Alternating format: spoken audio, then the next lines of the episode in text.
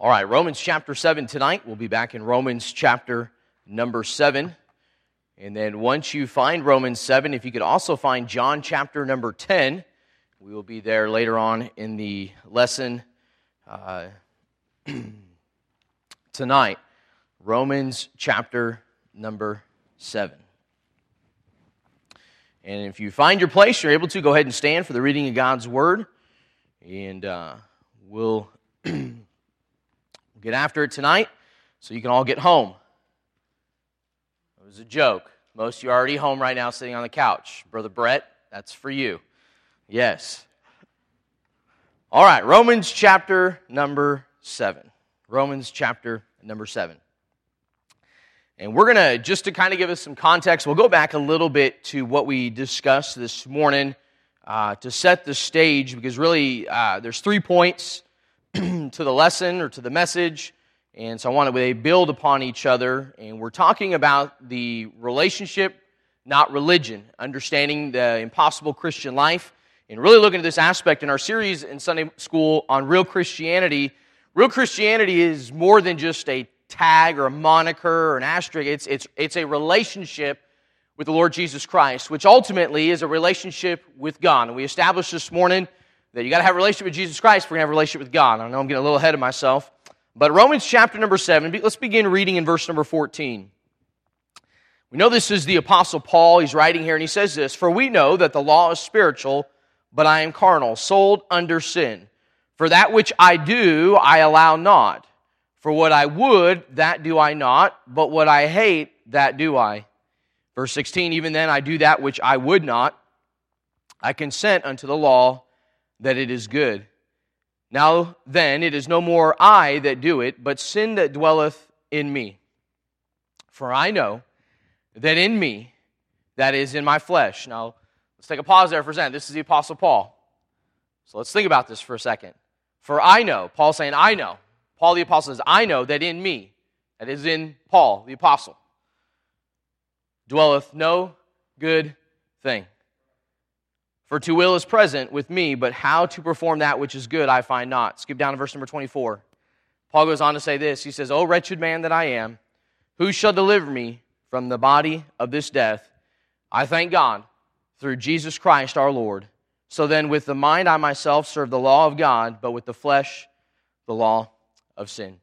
We're going to look again tonight, finish up this lesson, this thought, relationship, not religion, the impossible Christian life. Father, we do thank you again for the privilege and the opportunity it is to be in your house. We don't take it for granted that we're able to take the Word of God tonight or even tomorrow morning as we read our Bible or later on next week. Lord, help us not to take that for granted.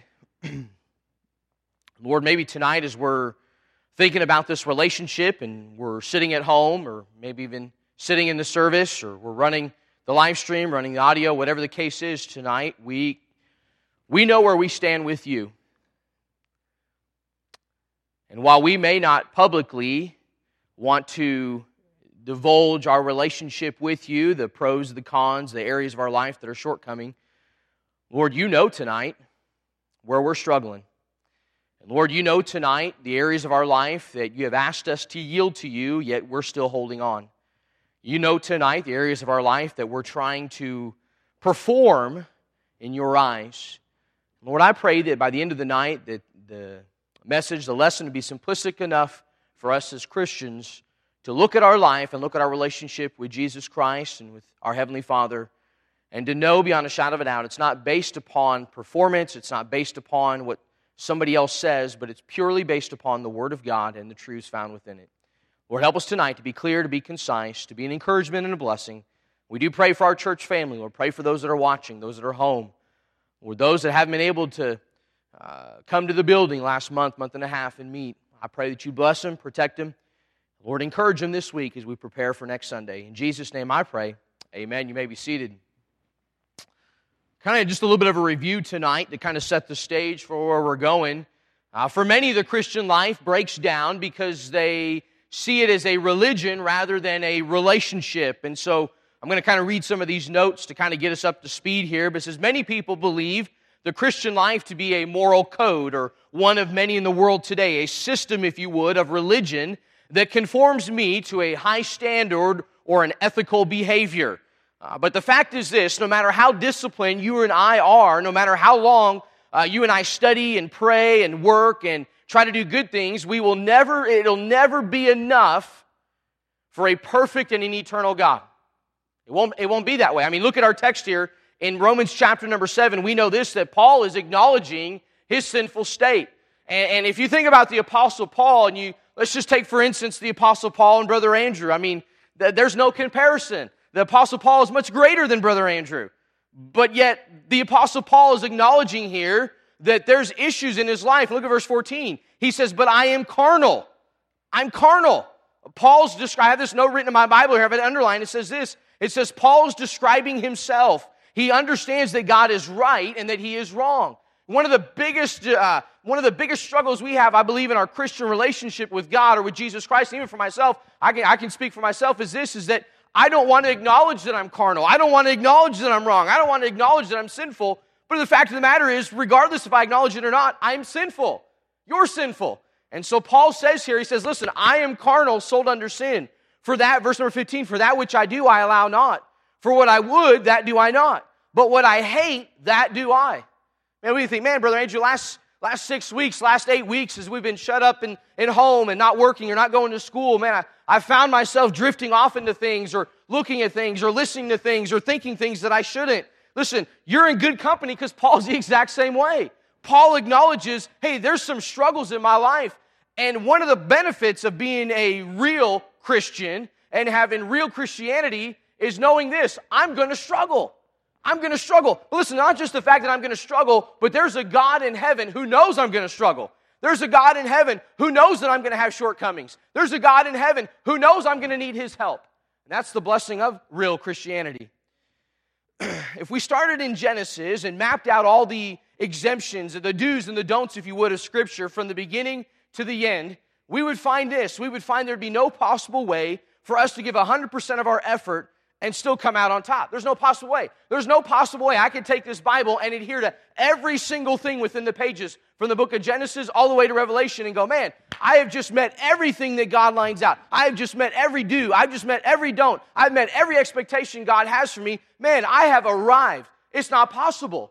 So you say, why are you saying that, Brother Andrew? We cannot approach God in our relationship with God with the mindset of, I've arrived. I've got this figured out. I've got it covered. Man, I may have a few little a few little gray areas over here, a few little rounded corners, I need to sharpen up over here. But man, overall, God, you know I'm good. My relationship with you, man, it's good. It doesn't happen that way. It can't happen that way. If the Apostle Paul sits here and says this, Brother John, I struggle with sin. Why? Because I'm carnal. I would, I would say, listen, I'm in the same boat as Paul. I'm carnal. I struggle with sin. I struggle with temptation. I struggle with, with spiritual uh, uh, conflict and, and spiritual warfare. And so when we see this, we understand this, what is taking place, let's apply it to ourselves. See, you and I struggle with sin, with faithlessness, with idolatry. We would still be groaning and wrestling our way through this life if we tried so hard to, to work our way to heaven, to work our way in this relationship. If our mindset of our relationship with God was based upon a religion, we'd be, man, we'd be, we'd be discouraged, and we'd be depressed, and we'd be frustrated. So we said this, point number one, just kind of review, we had to establish a biblical framework. A biblical framework. Even a brief read through the Bible reveals that God does give commandments concerning our behavior. For instance, he calls us to live a holy life. God, de- listen, I don't, for the sake of time, we don't have it tonight, but God desires and calls us to live a holy life. God desires to, uh, that we live separate from the world. God, listen, God does not desire his people to be just like the world. God does not desire his people to live sinful and fleshly and carnally and just like, man, that's okay, not a problem, just go ahead and name the name of Christ. No, no, God desires for us to live different. So we look at theological, a theological framework uh, with which to approach these, these, this, this mindset. And we've got to understand this. We're talking about why we obey God. And we're nailing down the fact that our obedience has nothing to do with God's acceptance. So what do you mean by that, Brother Andrew? Listen, if you and I don't have a solid grasp on biblical truth, the Christian life will be an exercise in frustration and guilt. Because here's our mindset. Man, my Christian walk, my Christian life, I'm just... Uh, Brother Andrew, my, my Christian life, my relationship with Christ is just, it's not fulfilling. It's not what it needs to be. It's just, man, it's just like drudgery. Well, why? Well, because I am trying to do this, and I'm trying to do this, and I'm trying to do this, and I'm trying to do that. Listen, we can try all we want, but at the end of the day, we're still sinful flesh. We're still sinful flesh.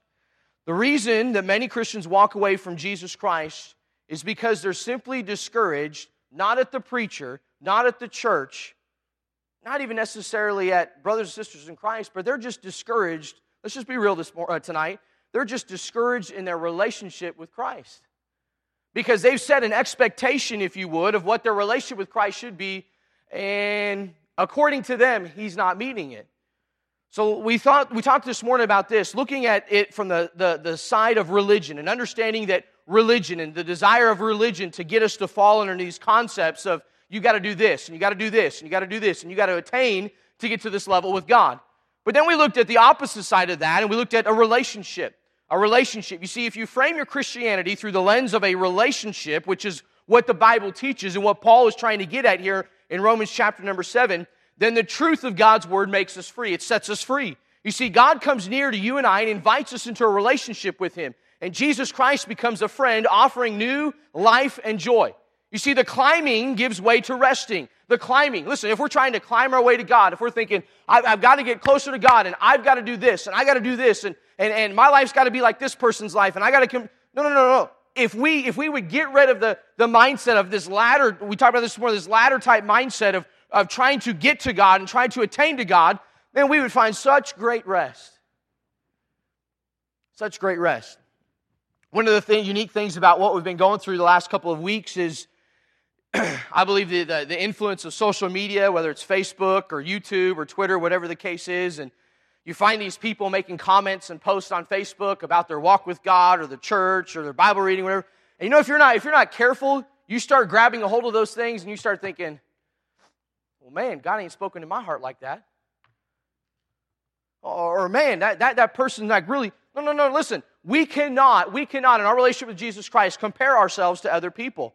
You see, the climbing gives way to resting, the frustration gives way to forgiveness, the exhaustion gives way to renewal, and the trying gives way to yielding.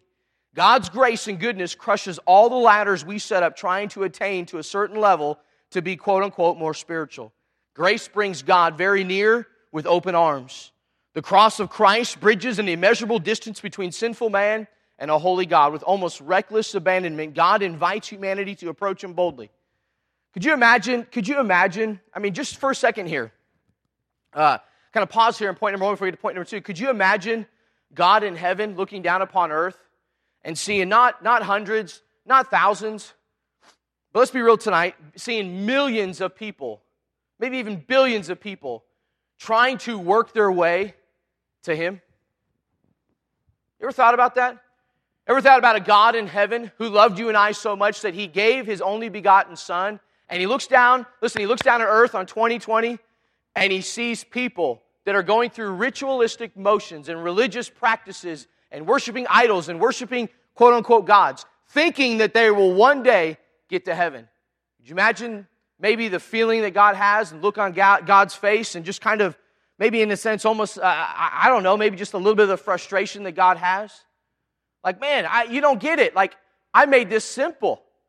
I, I I saw that you were a sinner in need of a Savior. I saw that you had you had a sinful, you got carn, carnality in your life. So I sent you my only begotten Son. He died upon the cross. He bore your sins, and, and, and, and it is finished. It was it, it was mentioned this morning. It is finished. And so, therefore, you can come to me through Jesus Christ, but instead you're denying Jesus Christ and you're trying to get to me by your works or by your religion or by your idolatry or by your false uh, doctrine, whatever the case is. Imagine God in heaven tonight.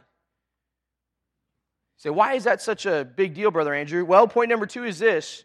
You got your notes from Sunday school. We got to clarify some expectations that we have for God. So hold your place in Romans chapter number seven. And turn over to John chapter number ten. Let's clarify some expectations uh, that, that we have with God. When it, listen, when it comes to our relationship with God, I'm going to ask you to give me just a little bit of liberty here tonight as we build this. So clarify some expectations. Let's go to John chapter number ten.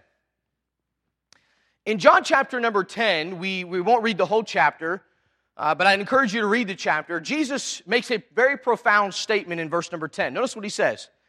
He says, the thief cometh not, John chapter ten, verse number ten, the thief cometh not but for to steal and to kill and to destroy. Well, that's pretty straightforward, right? I mean, Jesus tells us right away, here's the, here's the thief's purpose. Here's the thief's objective. Now, notice what he says here. He says, I am come. It's Jesus speaking about himself. I am come that they might have life and that they might have it more, what? Abundantly. Abundantly. Now, we're talking about a real relationship with God. Or we're talking about a real relationship with Jesus Christ. So when we read John chapter number ten, verse number ten, we think, man, uh, I am come, Jesus has come, that they, that I, that you might have life. Man, that's great. But God doesn't, listen, Jesus doesn't stop there. God doesn't stop there. Look what he says. And that they might have it more abundantly. Abundantly. Man, yes, it's exciting. It's like, man, not just that I have life, but then I'm going to enjoy life, right? I mean, that's what we're looking at this. We're thinking, man, man, this is this is great. This is awesome. Well, what's the problem, Brother Andrew? Well, here's the problem. We read chapter number ten, verse number ten, and so we have this expectation of God. Let's be honest tonight. We read this, and that they might have it more abundantly. Abundantly. So we set this expectation with God, and we think, God, if my life is to be abundant, you have to do this. God, in order for my relationship with you to be mm, amazing, you've got to hold your end of the bargain right here in John chapter ten, verse number ten. Let me give you an example here. Here's letter A there, what we expect from Jesus. Let me give you some examples of some wrong assumptions or some wrong expectations, if you would, about the abundant life that God speaks about. How about this one? How about this one? Happiness. Happiness. Happiness. Becoming a Christian should make us happy. But we may fail to realize that the joy God promises doesn't mean we will never face pain. Now, we're talking about a real relationship. We're talking about relationship versus religion. Can we honestly say in the last six to eight weeks that we have lived six to eight weeks in pure happiness? Let's be real. Let's be honest. I, listen, I, I, I, know, I know on Sundays, preacher's happy, but he ain't that happy because we're not meeting as a church. No one's really happy on Sundays because we can't meet. Let's just be honest. So let's just be real tonight that we would think this. Well, man, abundant life, I've got to be happy all the time. Happy, happy, happy. Just find the happiness inside of you. Man, God's got it for you. Man, just be the bigger. No, no, no, no. We take things out of context. Here's an example. In Psalm chapter sixteen, verse number eleven, the psalmist said this, Thou wilt show me the path of life. In thy presence is fullness of joy. At thy right hand there are pleasures forevermore. So here's the expectation we have if we're not careful is this. God, if I'm to have that abundant life, if I'm to have that real relationship, if I'm to have that relationship that Brother Andrew's talking about, I have to be happy all the time. Can I be honest with you? You're not always going to be happy. You're not. You're not. You're just not always going to be happy. You're not going to be happy that it's cloudy. You're not going to be happy that it's sunny. You're not going to be happy that you get a million dollars. You're not going to be happy that you got five dollars. You're just not going to be happy. Some of you may come in next week and be like, man, I'm just not happy, all these rules and all these things, blah, blah, blah. Listen, we're just by nature sometimes negative, negative people. You say, well, why, what's that, why is that a problem, Brother Andrew? Because our expectation is this. Man, if I'm to have that abundant life like Jesus talked about, if I'm to really grab a hold of that, I've got to be happy. No, no, no. Our expectation tonight cannot be this. Man, if I'm to have a relationship with God, I've got to be happy. And therefore, man, if I'm not happy, I'm not having a relationship with God. Here's the second one. How about this? A false assumption or false expectation. How about this? How about peace? Peace. Here's peace is described as this, the internal sense of rest and stability. Listen, we want peace, right? When we think about peace, we want peace in families. You know, I'm the oldest of seven kids. There wasn't always peace in the home. I'm just being honest. My mom and dad might be watching tonight. There just wasn't always peace. You got four, five boys. There was times Dad kicked us out in the backyard, put us on the trampoline, said, duke it out. When you're done, come back inside. And we duked it out, you know. I mean, I had two sisters. Well, enough said right there. You get you get sisters involved. there's no, there's amen. There's not always peace with sisters. It's just the way it is. They're just sisters. But we want, listen, we want peace. Listen, we want we want peace at home. We want peace at the workplace. Can I, I'll be honest with you, we want peace even in the church house, right? I mean, Pastor would agree to that. We want peace amongst brothers and sisters in Christ. I mean, we want peace for America. We want, pe- we want peace for the world. Oh, we want peace for it. We want peace, Brother Mike. We want peace. But we think this. We think peace is the absence of conflict and struggle. So our expectation with God, our expectation, our relationship, and our walk with God is, God, I want peace, I want peace, I want peace. And listen, and when there is struggle, when there is strife, when there is frustration, and there is no such thing as peace on the horizon, we're thinking, man, my walk with God is horrible. My walk with God is just, man, it's just not there. It's just, what is the point of this walk? What is the point of this relationship? Here's the verse, Philippians chapter four, verse number seven. The Bible says this, and the peace of God, which passeth all understanding, shall keep your hearts and minds through Christ Jesus. Man, the peace of God. Brother Andrew, the peace of God that passes all understanding. Man, I got to have peace. Man, if I don't have peace, my walk with God. No, no, no, no, no. False expectation. Number three, how about this? Number three, what about this? What about forgiveness? Forgiveness. Forgiveness can be defined as this: the knowledge that our sin debt has been fully paid. Fully paid. No, no, no, not partially paid. Not partially paid. You know, you get like a bill in the mail, whether it's your auto loan, home loan, credit card, whatever the case is, you make a payment, you know, you pay your you pay your water bill, electric bill, phone bill, whatever bill you pay, and you get the bill in the mail and you look at it, and, and let's just take, for instance, a credit card bill, and so, man, you're looking at that balance go down, down, down, as long as you don't use your credit card, you know, it's just going down, down, down. No, no, no, no, no. Forgiveness, our debt was paid once and for all, like immediately. There was no, like, compounding interest. There was no annual fees. No, none of that junk. None. None. Jesus said, put it all on me. I'll take it all. I'll take it all. I, it's all on me. I, I can do it. I can handle it. It's all on me. But here's the thing. When it comes to what we expect from Jesus, we presume this. We presume that forgiveness will lead to immediate victory over sin. I'm sure Pastor can attest to this. I know I know I can. Over the years, you...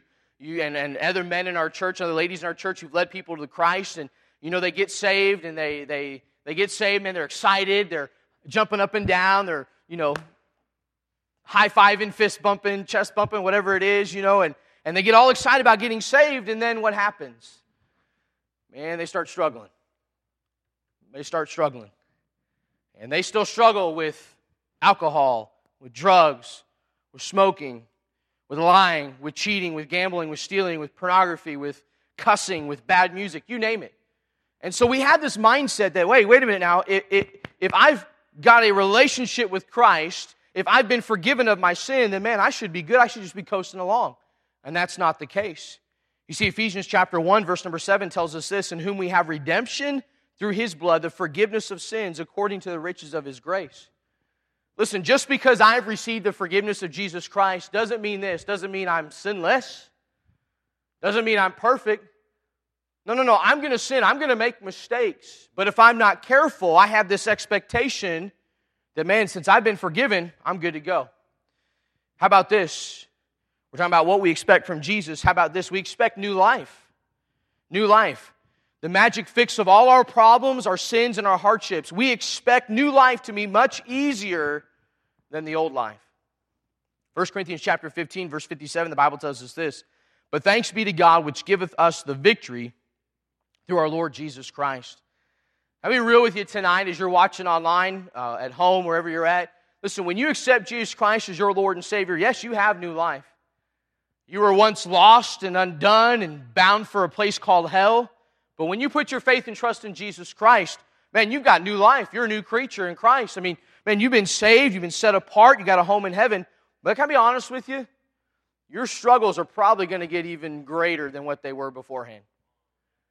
The things that God, the, the battle, the spiritual warfare, the conflict at home, the conflict maybe even at work, within marriages, families, whatever the case, it might get a little bit greater than what you saw before you got saved.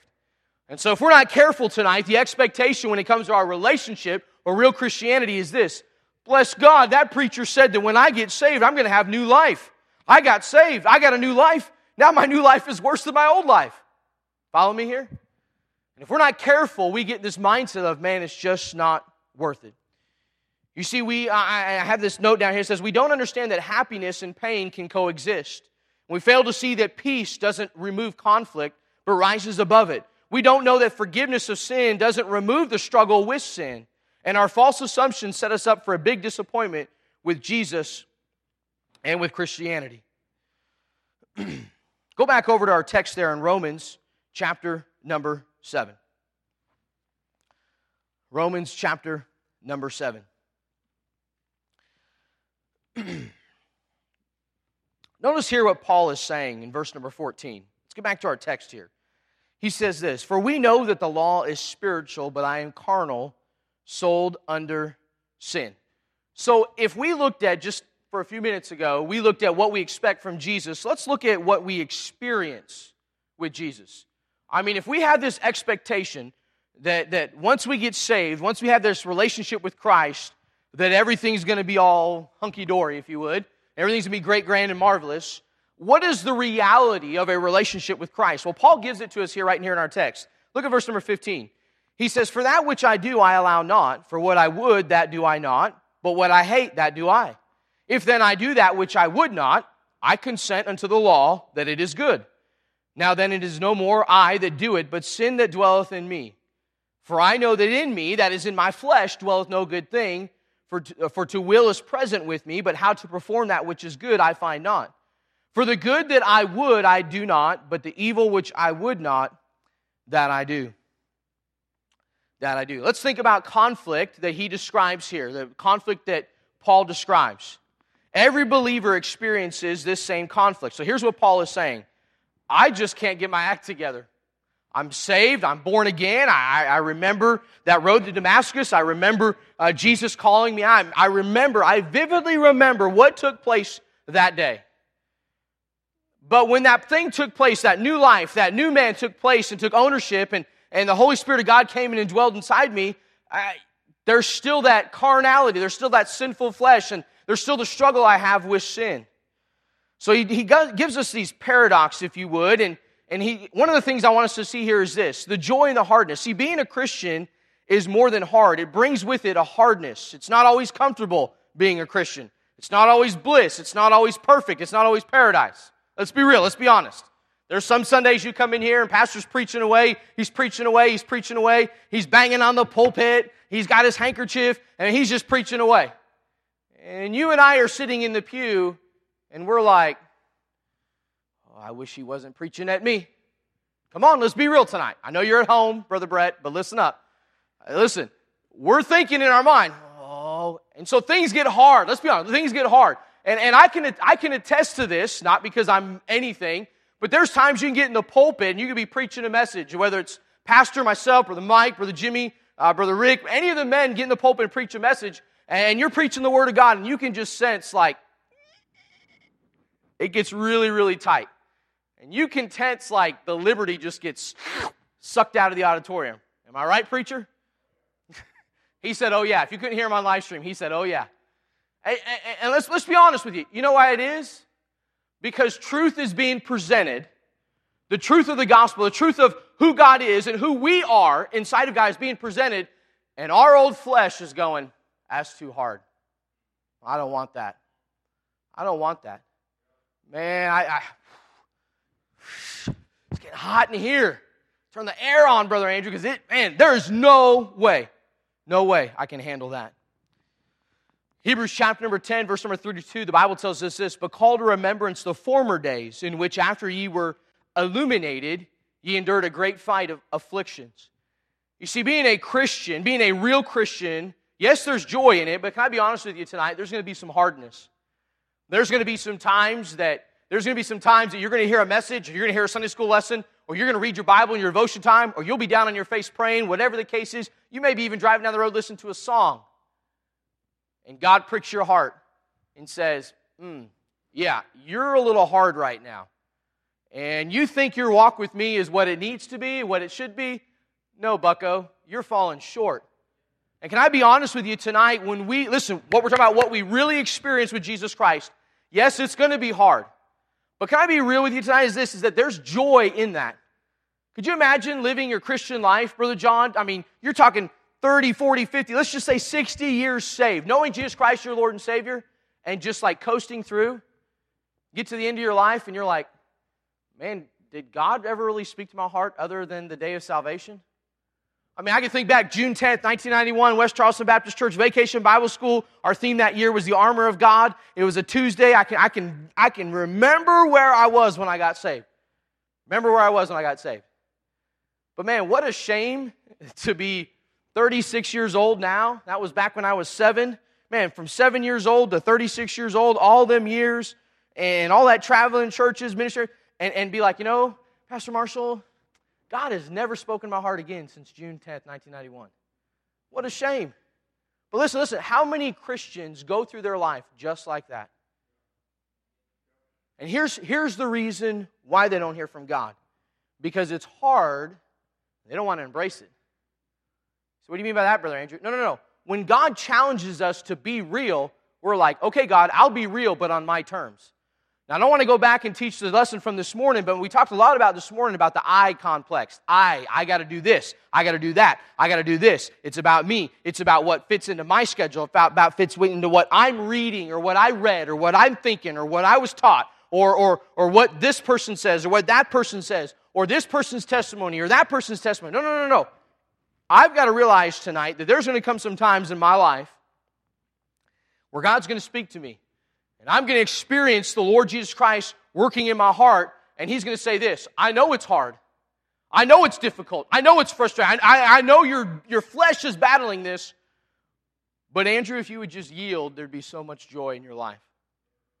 If you would just give in to me, there'd be so much joy in your life. How about this? How about the contrast of peace and conflict? Peace and conflict. You see, not long after following Jesus, the peace of God is clouded by the conflict of struggle. Say, Brother Andrew, can you give me an example real quick? How about, how about we think about this? How about the Apostle Peter? I mean, Peter told Christ, Christ, I'll go to the grave with you. I mean, I'll, I'll, I'll never leave you. I'll never. No, everybody else, look at all these other bums over here. They'll forsake you.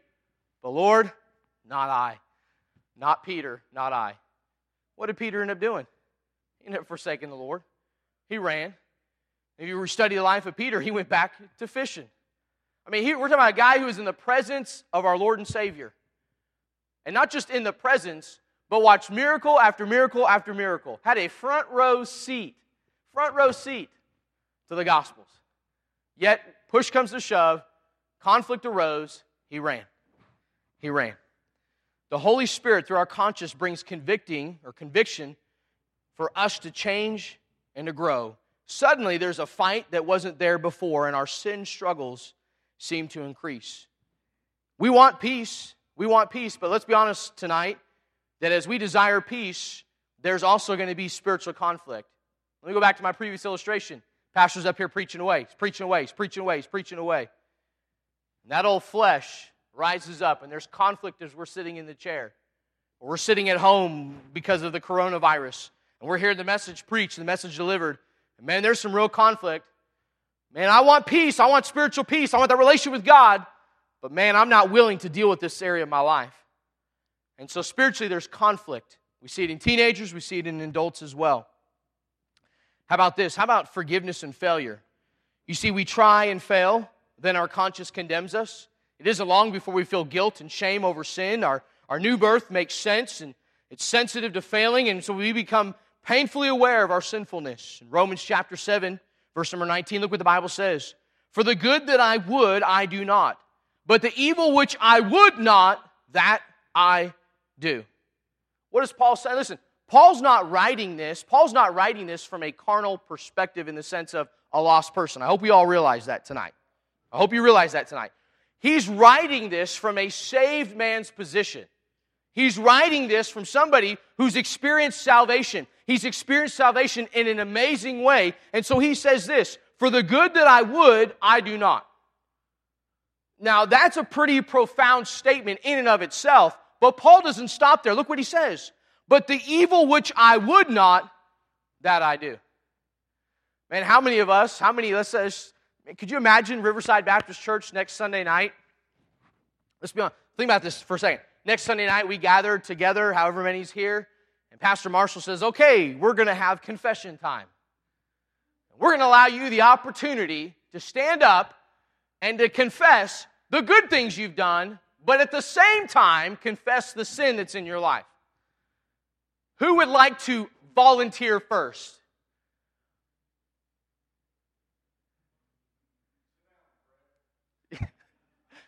Pastor said, sit down, Brett.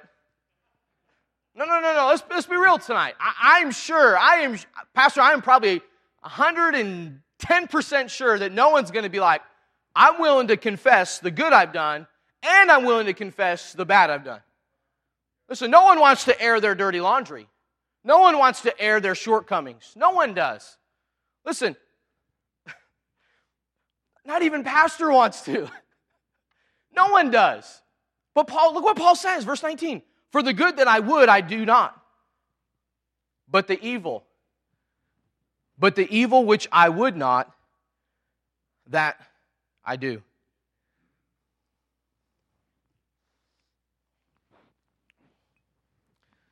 Brother Andrew, you read your Bible? Yeah, I read my Bible. Brother Andrew, do you pray? Yeah, man, I pray. I pray. Brother Andrew, you listen to good godly music? Yeah, I listen to good godly music. Follow me? We'll, we'll grab a hold of the good things. We'll pick ourselves up, put ourselves on a pedestal for the good things.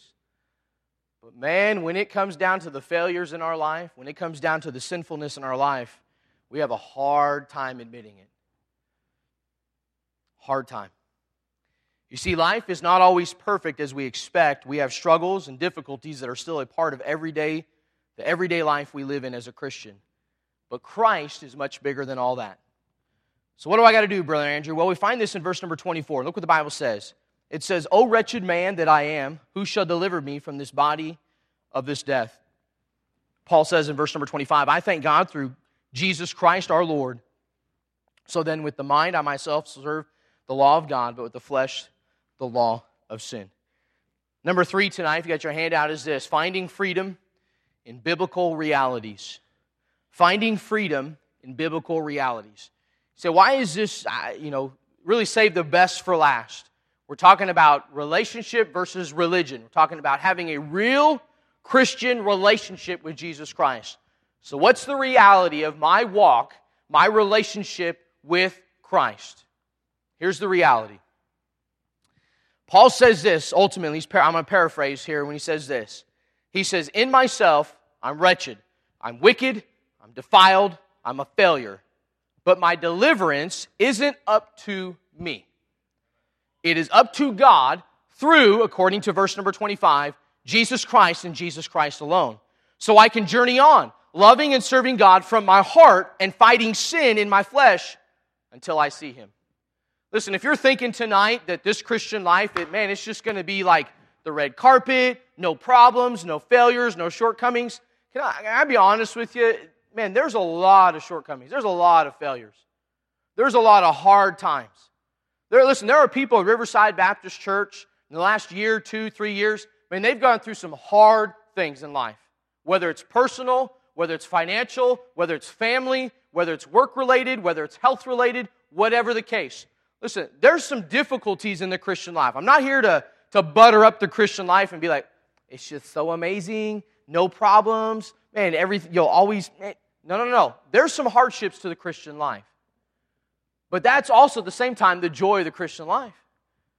That as I'm going through these things, I can rest in who Jesus Christ is. So letter A here. Let's, let's wrap this up and we'll be done and we can go home. Or I can go home. Amen? Letter A. We're saved, but we'll still struggle. We are saved. Listen, we're saved. We're born again. Talking about a real Christian. They're saved. They're born again. But we're still going to struggle. If you're a struggling Christian, ready for this? I won't ask for anybody to raise their hand. I'll close my eyes so Brother Brett can raise his hand. If you're a struggling Christian, raise your hand. Brother Joe raised his hand. Did you raise your hand, Brother Joe? No? Okay. Brother Joe's, Brother Joe's still in denial, but we'll pray for Brother Joe.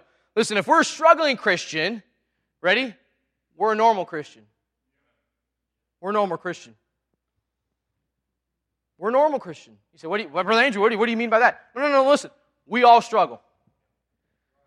Um, tomorrow's Monday. Tomorrow's Monday. And tomorrow, most of us go back to work, myself included. So most of us don't wake up on Mondays and skip on out the door with our coffee cup in our hand going, bless God, it's Monday, I get to go back to work. No, no, no, no. It's a struggle. You say, well, Brother Andrew, that's kind of like personal. Okay, well, let's go spiritual. Some of us, the last six to eight weeks, we haven't read our Bible. We haven't prayed.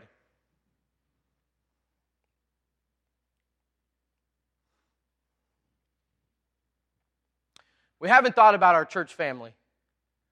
We haven't thought about our Sunday school class. We haven't thought about our bus routes. We haven't thought about all the missionaries that we support.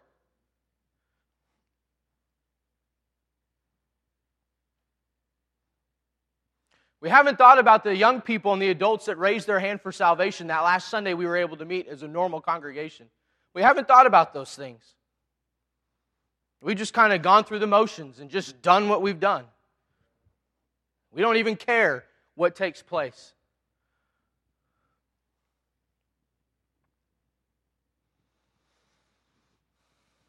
If we're a struggling Christian tonight, we're a normal Christian.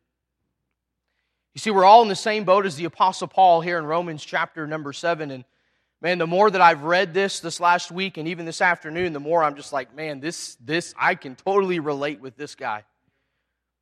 We're all in the same boat. We're broken beings, ravaged by a fallen world, stricken with the curse of sin. We've been pulled from the raging waters, unable to save ourselves, unable to sustain ourselves, and desperate in every way for forgiveness and spiritual hope. We're trying, we're journeying to safety. We've got our eyes on heaven. We've got our eyes on that mansion, but we haven't reached it yet. So it's a struggle. Listen, if you're saved tonight, you're going to struggle. You can expect that. But there's a reality. There's freedom in knowing that. Let her be there. Let's move on really quickly here tonight. Let her be. We are dependent in every way. We're talking about realities, finding freedom in biblical realities. We're dependent in every way. See, many Christians see salvation as a faith decision, but spiritual growth is a do-it-yourself project. As if God said this, I'll save you, now get to work and make something of yourself. It's almost like God says, I'll save you, and the Amazon guy is going to deliver everything you need, just put it together and you'll be fine. It's not how it works. I am dependent upon God. Dependent on what, Brother Andrew? Everything from God. We see God's grace and we look at it and we think, oh, I, I'm good, God, I'm, I'm fine. No, no, no. We are dependent one hundred percent upon Jesus Christ. His grace, His power, His mercy, His forgiveness, His love, His compassion, everything that God has to offer, we're dependent upon. We are. In Ephesians chapter number two, verse number ten, the Bible tells us this, for we are His workmanship, created in Christ Jesus unto good works, which God hath before ordained that we should walk in them. Man, I'm thankful tonight that I'm His workmanship. Listen, I'm not, I'm not anybody else's workmanship but His.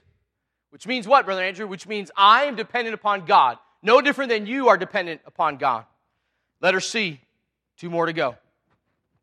The Christian life is not hard.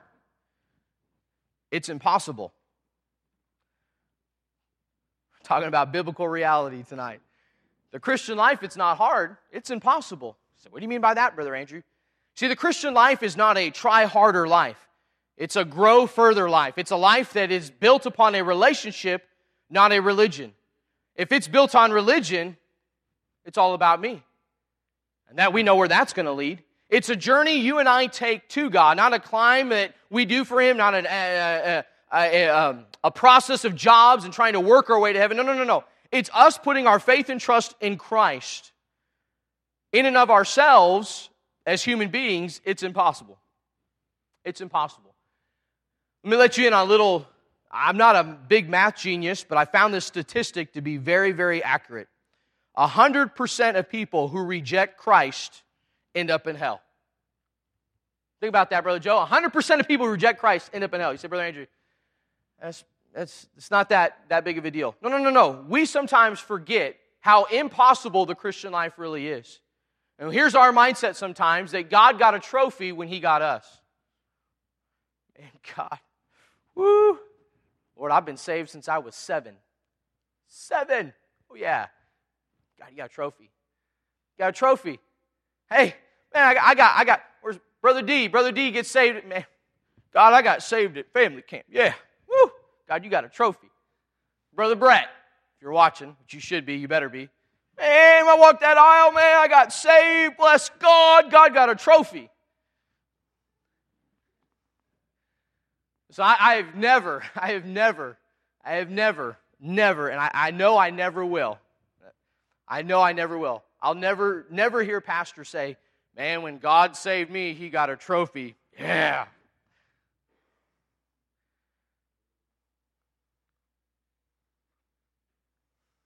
You realize tonight that when you got saved, it had nothing to do with you. Had everything to do with him. Had everything to do with Jesus Christ. And so for us to think tonight that we're saved and that we're a Christian and this Christian walk and this Christian life, man, I got this, Brother Andrew. I'm good. No, no, no, my friend.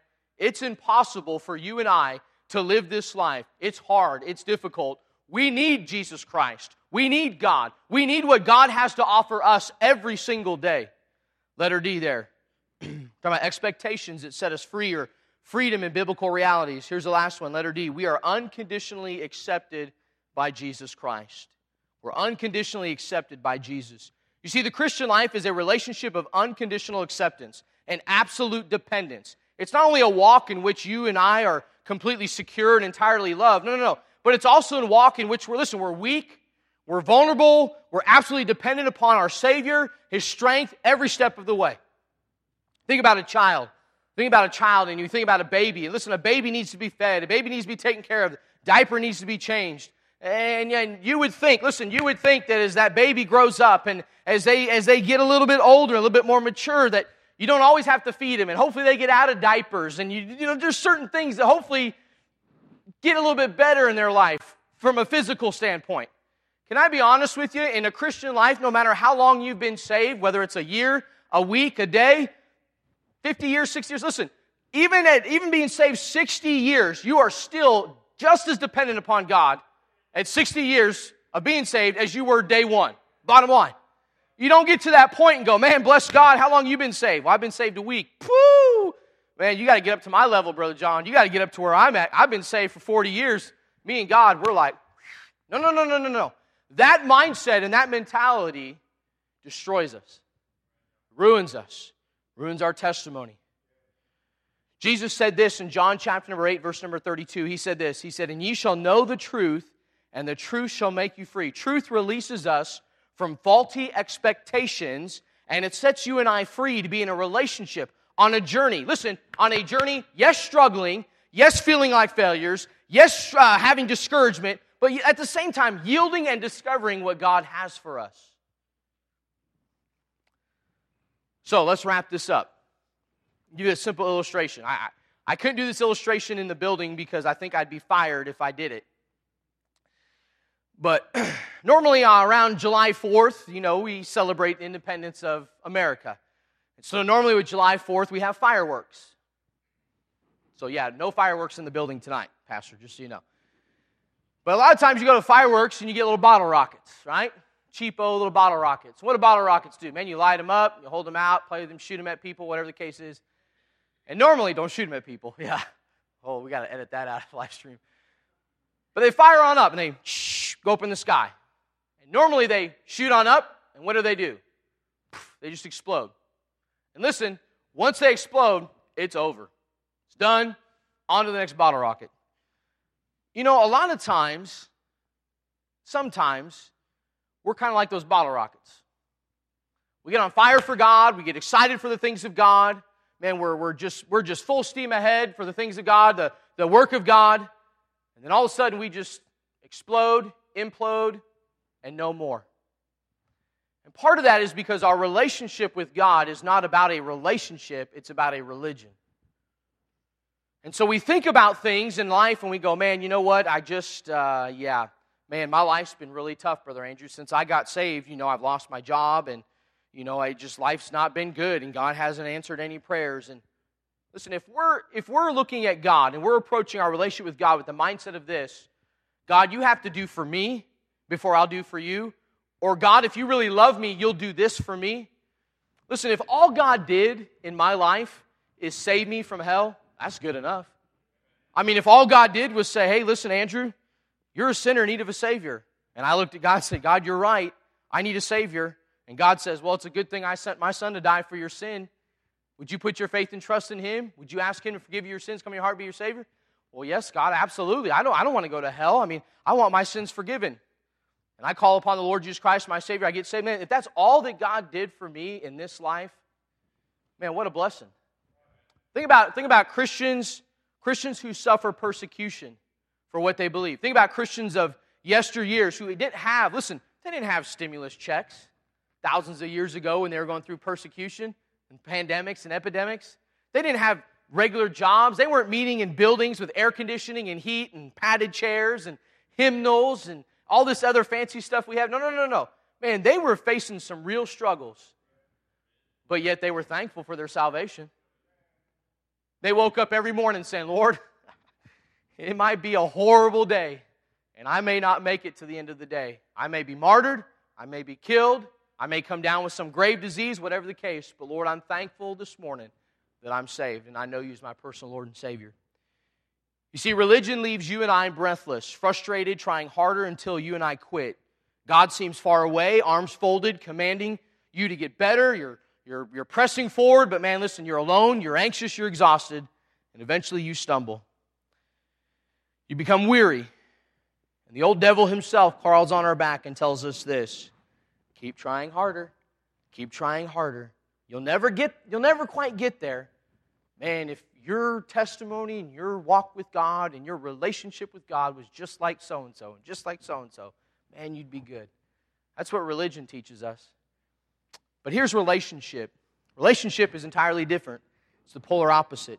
You see, relationship welcomes you and I, undeserving we are, into a close connection, close relationship to God and God's heart, the warmth of His grace. By birth, you are loved. By grace, you are forgiven. And by God's goodness and love, you are safe in His arms. All of your unrighteousness has been removed. All of Jesus' righteousness has been wrapped around you, and you're God's child. That's relationship. Listen, religion can't give that to me. Nope. Mommy and dad can't give that to me. Nope. Spouse can't give that to me. Nope. A church uh, uh, uh, uh, can't do that, but a relationship can.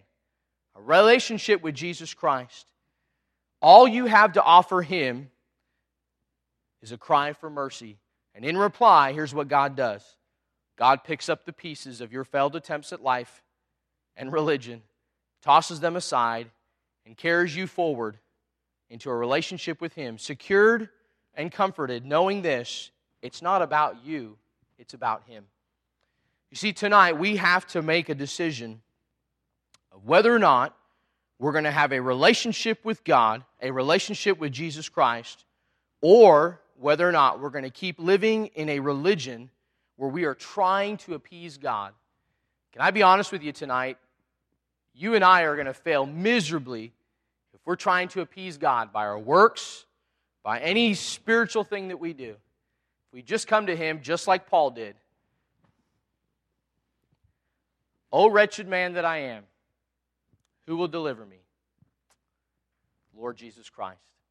Father, we thank You for tonight, for the privilege and the opportunity we have to be in Your house. Lord, we're thankful tonight that we can know You on a personal level and not just know about You because of our Bible or because of hymns, but we can know You in our heart. Lord, I don't think tonight that, Lord, I don't think tonight that we as a people, as a congregation of Riverside Baptist Church, are trying our hardest to live up to You or to climb the ladder to You. I, I truly believe tonight that there are people in our church, I know that there are people in our church that have a relationship with You. And not just a relationship of, oh, I, I'm saved, I'm born again, a testimony of salvation, but Lord, I, a real walk with You, a genuine walk with You.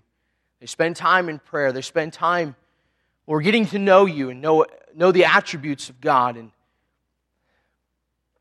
to understand what it is to have joy and peace, even in the storms of life.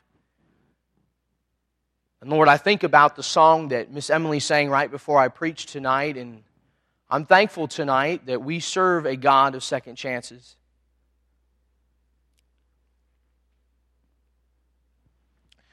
Lord, I'm thankful tonight that in our failures and in our shortcomings, You still love us unconditionally.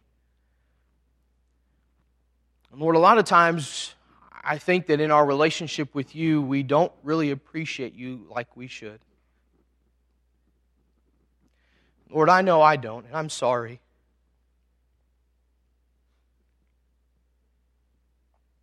Lord, I don't want to take for granted the relationship I have with you. I don't want to take for granted my salvation. Lord, I don't even want to take for granted the times where pastor's preaching and conviction is setting in, and Lord, it's hard, and I don't want to move, and I don't want to respond to the Spirit speaking to my heart. I don't want to just overlook that, Lord. I want to respond, because I want my relationship with you to be sweet, to be fulfilling, to be everything that you desire it to be. But in order for it to be that way, God, I've got to admit my shortcomings and my failures and the sin that's in my life. I've got to acknowledge that I cannot do this, this life, this Christian life, as impossible as it is. Lord, I can't do this in and of myself as Andrew. I can only do it with you and through you, by your grace, your mercy, and your power. Lord, I pray tonight for this invitation time that we would consider our relationship with you. We'd consider our walk with you, how close we really are with you. Maybe even tonight, how we've taken for granted. Maybe it was tonight that you spoke to our heart, or maybe just looking back the last six to eight weeks, we've taken for granted all the things you've done for us. Not just the big things, Lord, even the little things. You've reminded us of who you are in our life and how thankful we ought to be. In Jesus' name I pray. Amen.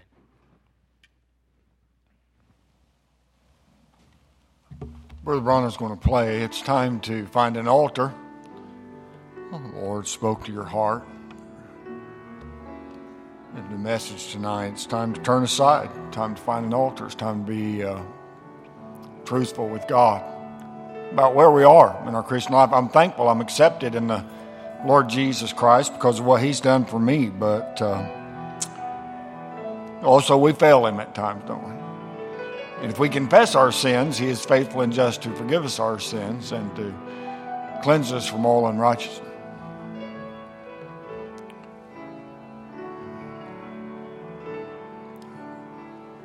It's time to turn aside.